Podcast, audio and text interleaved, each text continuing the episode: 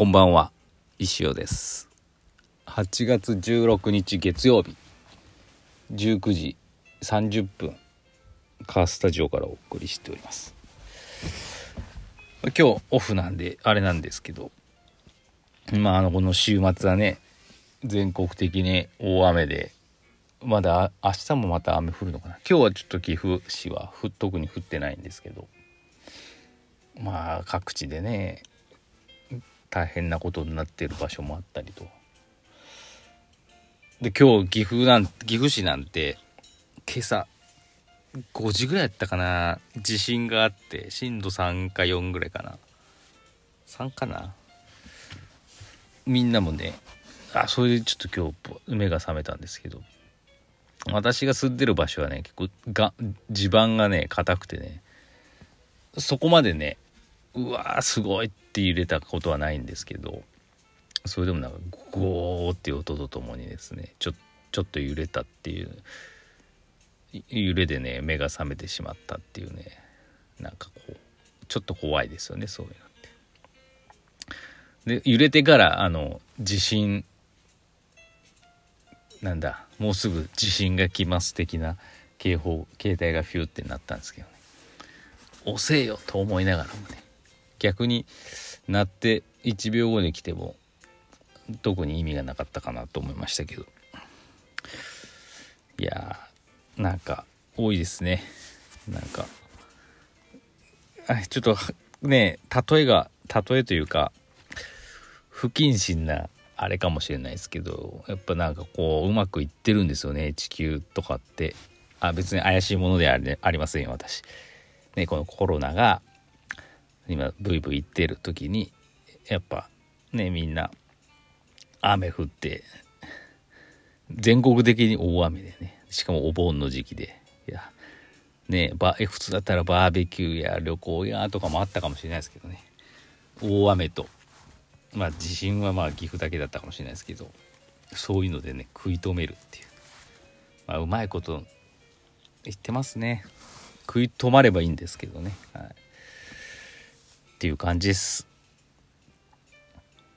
というわけでですね、そう、まあ週末はですね、サンデービルジングマーケットという、まあ、柳ヶ瀬で第3日曜日に開催されている、まあ、マーケットがあったんですけど、まあ岐阜県もね、コロナがまた増えてきたということでね、中止になっちゃって、で、その日急遽、石デビルジングマーケットとかやったんですけどね、やっぱりまたイベントがなくなっちゃうのかって思うと勘弁してほしいですね。なんかないのって思っちゃいますけど。なんかちゃんもうねえって我々はちゃんとやってるのにみたいな。また岐阜県もまん延防止法申請したみたいなニュースやってましたけど。いやまあさまあいやまあいいんですけどねえ。大変ですよこっちは。何の保証もないですからね。いや頑張りたいと思います。お便り。お便りこう。1234えー、前川さんから「先生こんばんは。今日は石の日だからもう収録終わっちゃったのかな」えー、これ土曜日あ石の日あったな。そういえば土曜日。石について前に漫画でイサム・ノグチの石の声の話を話をされてましたの。がこちら滋賀県大津市坂本にも阿能州阿能州という石積み専門の伝統的職人集団があり情熱大陸に取り上げられたこともあります。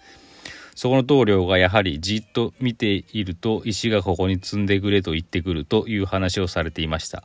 石関係の方々が到達すると心が一緒なんです。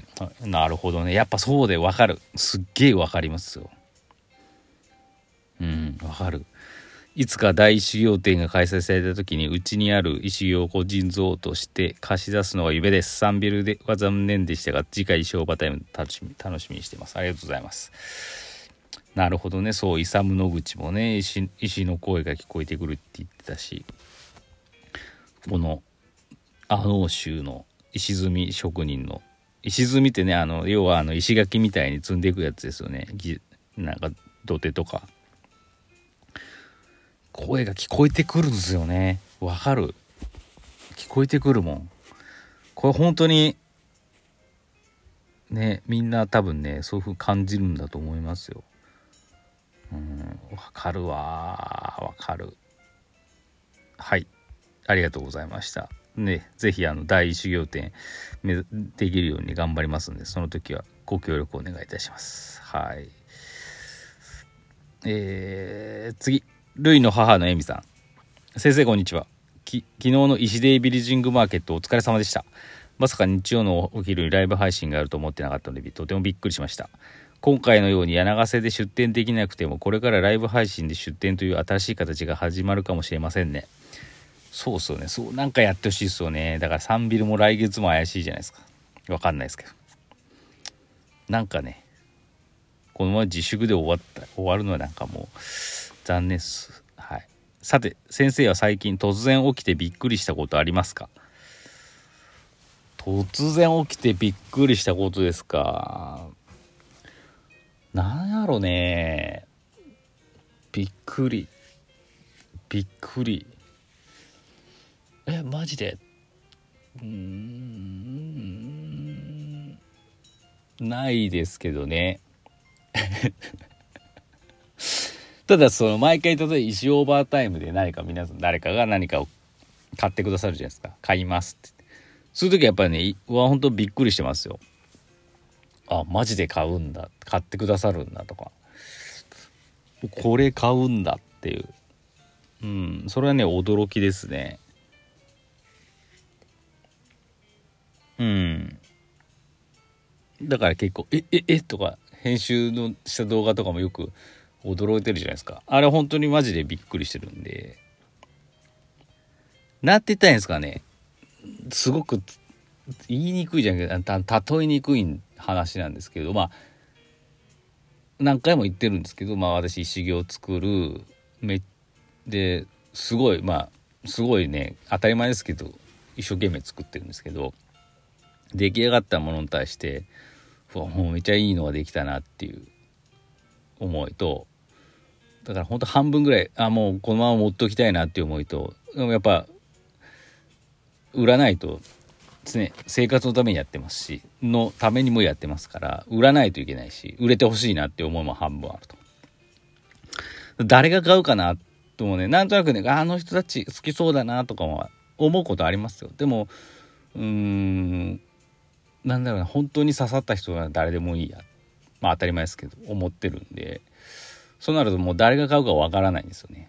それでいてなんか私のその作品見て私のねよくわからないトークとともにね聞いて「買います」って言ってくださるとおおっと思いますけどね。びっくりするって突然じゃないんですけどでもなまあなんか毎回ね驚かせていただいております。ありがたいですね。はい。そんな感じで。まああの本当にねレギュラーメンバーの方ばがやっぱりほぼ買ってくださってるんでまあ本当にありがたい話ですしなんかすげえ申し訳ないなっていうのはありますけどね。その期待を超えるものもねやっぱ作っていきたいと思ってるし。まあ、かといってそこばっか狙っていてもねやっぱこっちもおかしくなってくるんでいろんな人がねやっぱりねあのどんどんどんどん広がっていくといいなと思ってます。はい、レギュラー陣の方もね本当にいいやつを見つけて買えるような感じにもなっていくはずですしね。はい、なんで頑張ります。ありがとうございました。次ぐにぐに先生こんばんは大雨地震コロナとこの23日はひどくなったら困ることが続いてますね。ところで先生は防災対策されてますか？うちは社長が細かいので最低限のものはあるかと。あとは避難生活用に良いテントを買うだけだそうです。僕は余計かもしれませんが、プラポテア持って逃げようと思っています。ああ、それさ、それは余計ですよ。先生は必要最低限のもの以外で持っていけるとしたら、必要最低限のもの以外ってもう言っちゃってるじゃん、プラポテ。何をチョイスしますか？やはり、宝石でしょうか？あの石ね。あれはも重たいですからね。持っていけないですけどね。なんだろうね。考えたことないよね。だから必要最低限のものはまあ例えばうちはそんなにねあの用意してないですけどキャンプをしてたんで押し入れにキャンプ道具があるんで一式。それをまあ持っていけばなんとかなるんじゃないかなって思ってます。はい。で食料とかないですけどまあバーってやるしかないですけどね。テントも持ってるんでね。そうだよね。必要最でその時ねもう本当に一刻も早く逃げなきゃいけないって時って目の前にあるもん持ってくしかないですもんね。いやでも普通に考えればパソコンとか iPad とかは持ってきますよね。もうそれ必要最低限のものといえばそうかもしれないですけどね。やっぱこれ仕事道具なんでね。